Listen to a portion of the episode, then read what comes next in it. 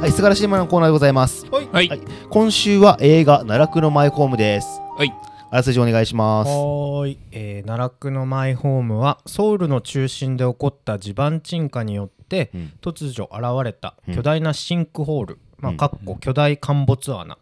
の地下500メートルへと落下したマンションに取り残された人たちのサバイバルを描く映画です、うんえー2021年韓国映画の興行収入を第2位となっている映画です、うん第1位はモガディッシュえー札幌近郊では殺撃で公開しております、うんはい各メンバーが1分ごとにネタバレなしの映画感想を話してその後ザックバランにネタバレありで話しますので、はいじゃあ先行後攻を決めるじゃんけんを行いましょうか、最初はグーじゃんけんチぽョいキあ勝ったあアキラじゃ一あ番、えーこ勝ちます俺最後にしようかなだから、はいおふたろうをぼったくん最後はいあきらで、あはーいはいじゃあお願いしますおふたおろはーいしゃいきますか1分じゃあ間いいですかはいじゃあスタート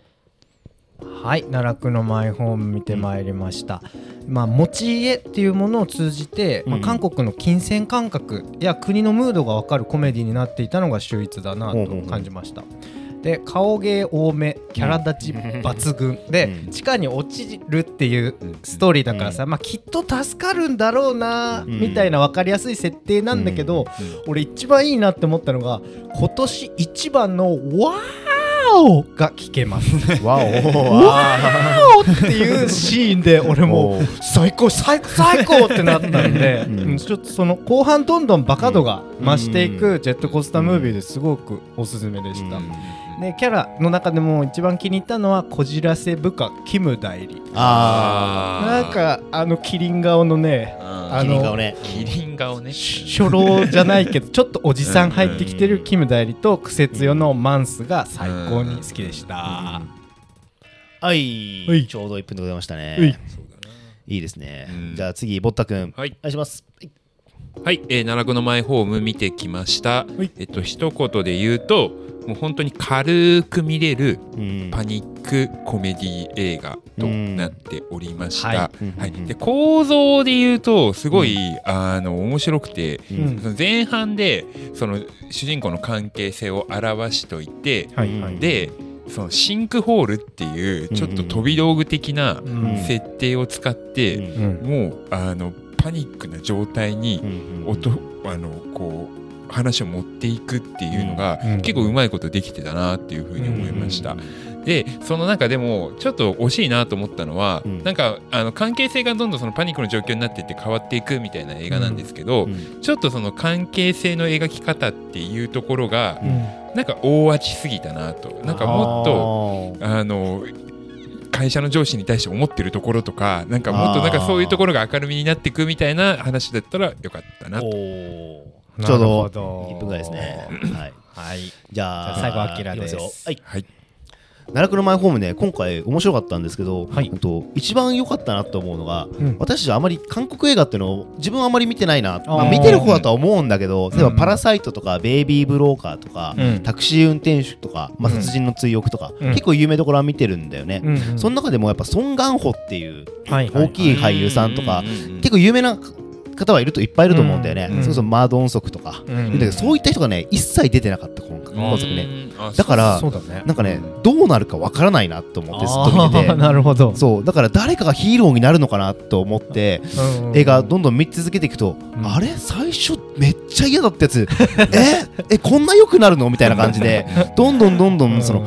キャラがわからないからこそ楽しめるうんあの、観客であれたなって思えて、あーその最後のね、大きいね、あの兄貴と呼びたいね、あいつ、 あいつをね、お俺はもうすごいよ、いいよかったです、今回。はい、以上です。 はい、兄貴がねいやーよよかった。面白かったよね。ね、面白かかった、面白かった。こ面白かったですねこからネタバレでいきますよ。そう前半後半でやっぱね前半なんか隣人コメディみたいな感じで、うんうんうん最初はねその関係性を表すうんのにだね大概時時間を間割いて使ってでもそのテンポも別に悪いわけじゃないんですよね。そうそうそうそうなんか結構うんテンポよくポンポンポンとうんいくからうん全然見やすいし、そうそうそうそううんそうだね。でもなんか最初にあのそのクセ強マンスマンスが出てきて、えこいつどこにでもおるやんはうんちょっとやりすぎかなとも思っ たけどでもまあうんまあまあ後半に効いてくるかうらすごい良かったなうんあのかんあの人はねよくいるよねあの、うんなんだセルシオ乗ってそうみたいな なんか白いセダン乗ってねあの車のね邪魔なやつねあのねすぐポンピングブレーキしそうキュッあそう めっちゃ下手な、ね、めちゃめちゃいいやつでしたからねそうん個人的になんかその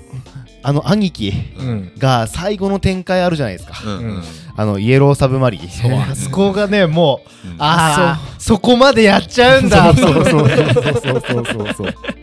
あれですごい一気にさらに好きになったう感んは、あのねやりすぎ感が良かったねそうそうあの持ってきた時のさこのあれねバカすぎんであのサイズ感といいさうんそうでキムダリが「うだっわてー!」っていうのがそうそうそうそうすげえうわークライマックスに向かってるみたいなのすげえよかあっのたね超スローモーションでねそうスローモーションゆっゆっくりこうや って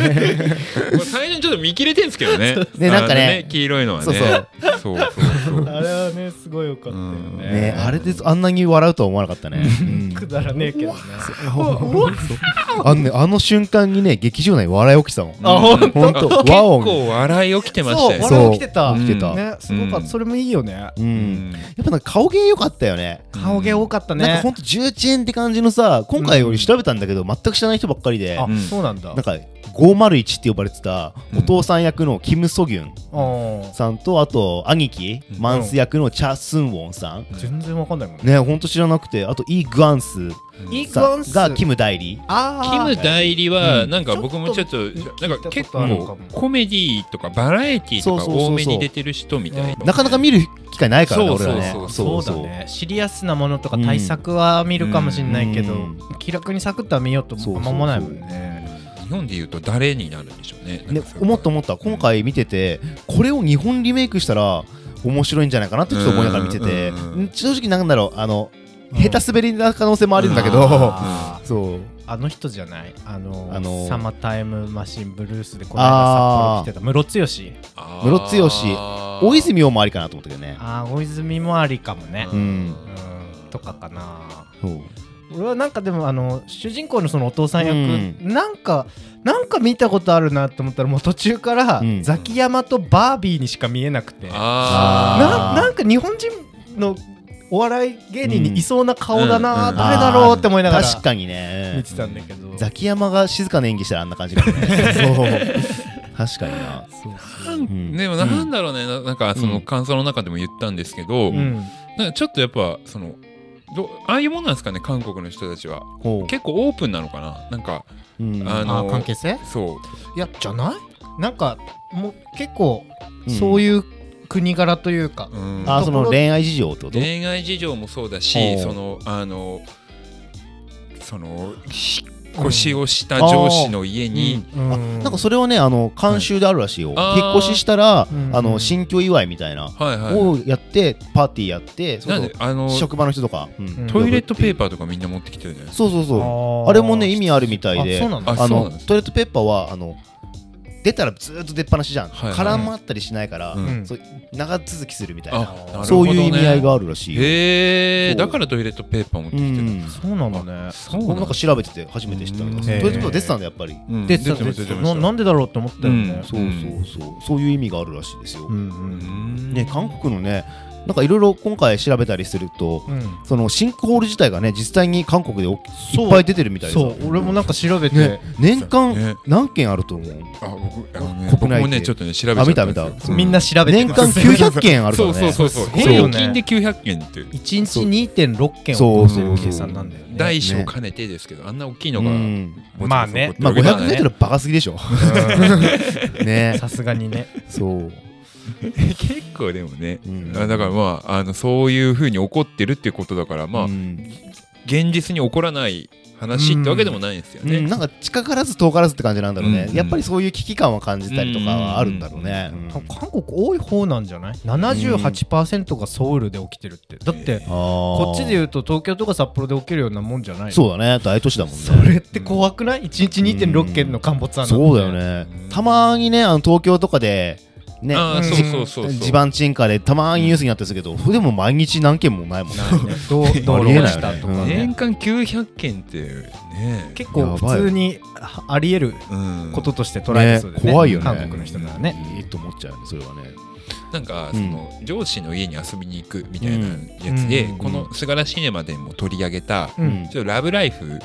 あーなんかがちょっと頭によぎったあんあですそうよいうシーンねあ。ったあーねそうそうそ確かうに確かにでも「ラブライフ!」の時はやっぱり日本人だからなんかこう、うんまあ、休みの日に上司の家に行くだけど、うんちょっとこう仕事感をあったねなんかねあー感じるやつで、でもなんか今回のやつはもう本当にもうんうオープンな感じで行ってるんだな、うんその辺って国民性の違いなのかなと文化違うんだろうねやっぱねうんそうなんかで、うんそう見てて思ったんだけどなんか結構韓国映画って、うんその国柄とかムードがすごい出出やすいっていうかあー見てて分かりやすいなって思うんほうだけほうほうどほう逆にその海外の人たちから今の俺らが見ておるう日本の映画の現行シーンってどあ